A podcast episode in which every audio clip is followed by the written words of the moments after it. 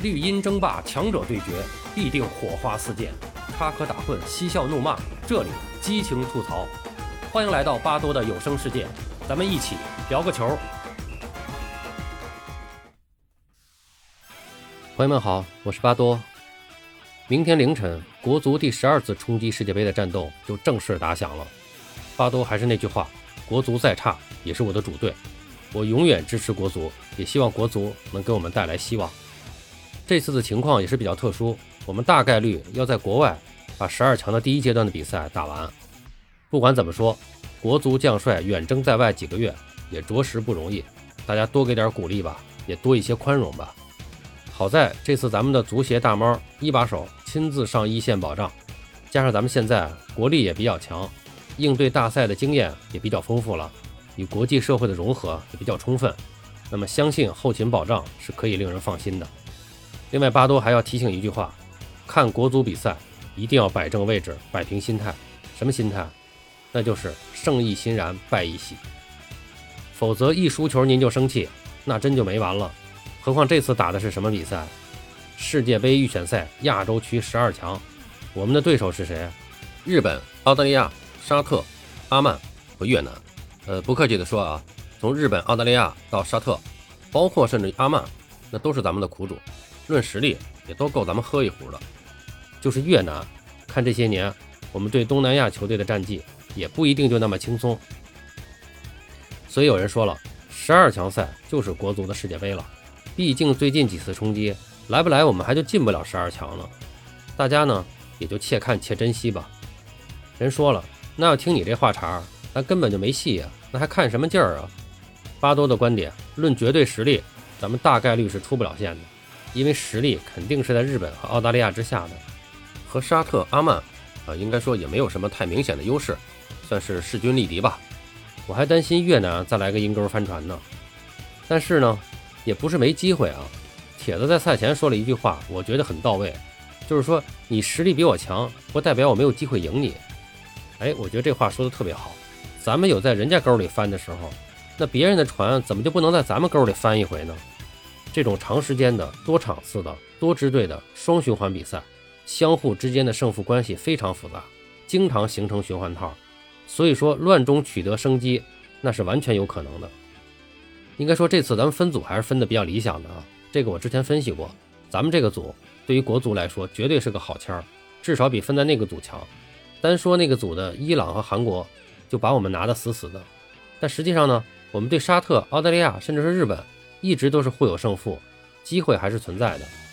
还得说一说地域问题，咱们这个组，东亚两支，西亚两支，南亚一支，澳洲一支，分布均匀，也少有积怨。比赛大概率在正常的秩序和氛围中竞争展开。另外一组，一支东亚，五支西亚，这怎么玩啊？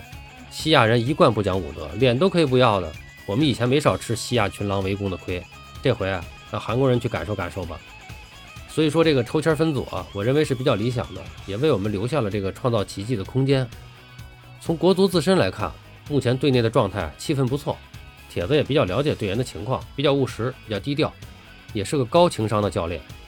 所以队内的这个整个的这个氛围啊、团结啊、精神状态还都是不错的。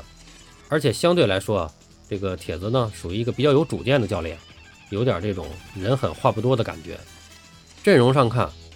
攻击线有规划球员的加持，人员比较整齐，算是这些年来比较强的阵容了。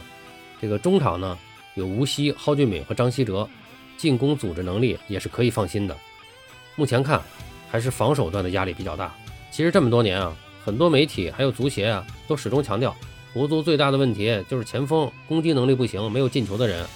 但是回顾每次冲击失败的历史，关键的比赛我们都是输在防守上。所以说，我们最大的问题还是防守不行。这次我们后卫线的实力也是有待考验，希望他们能够超水平发挥。估计明天中后卫就是蒋光太和张琳芃搭档，用张琳芃这个右后卫改造的中卫，那也是无奈之举了。要不就得用于大宝了，是前锋改造的。张琳芃好在还是后卫出身，这就看出来了吧？正牌的中后卫都凑不齐，两个边后卫，我估计王申超得首发，他打右边，左边就是高准翼。他要打左边，右边就得上王刚，大概是这么个情况。中后卫还不是最要命的，现在最要命的是防守型后腰的位置几乎无人可用。目前国内的位置上没有伤病的能上场的最好的已经带来了，就是池中国。但他的问题还是这个身体条件比较受限。随着年龄的增长，这个防守的力度也在下降，所以估计明天对澳大利亚他不会首发。那中路防守可能就得无锡多操点心了，毕竟他是打后卫出身的。还是说再临时改造一个什么王上元呀、徐新啊？嗯，这就看铁子能不能巧出妙手了。呃，时间也不多了，明天凌晨见分晓。国足加油吧！最后呢，还是要特别强调一下，就是无论明天的比赛胜平负，都只是一场比赛的输赢，什么结果都正常，千万不能因为一场比赛的胜负，特别是因为首场比赛就夸大影响。前两天还看到一个知名足球评论员在抖音直播间里反复的强调。啊，首场特别重要，三分相当于六分，输了影响好几场，首场输了基本上就没戏了。说句不该说的，纯属扯淡。一九八一年，我们开局两场一平一负，随后打得不错，如果不是沙特放水，我们就出现了。一九九七年，我们开局一负一平，到最后倒数第二轮还是有机会出现的。上一次四年前，我们前五轮三负两平，这什么情况？前五轮三负两平。如果不是倒数第二轮客场对叙利亚最后时刻意外失球被扳平，我们都能直接出线的。这次前两轮我们对澳大利亚和日本是本组实力最强的两支队，如果我们没能打出冷门，两战进末得零分也是有可能的。但一定不要放弃，坚持就是胜利。好了，今天就说这么多吧。明天凌晨两点，我在喜马拉雅直播间等您。巴多聊个球，咱们一起看球，一起聊。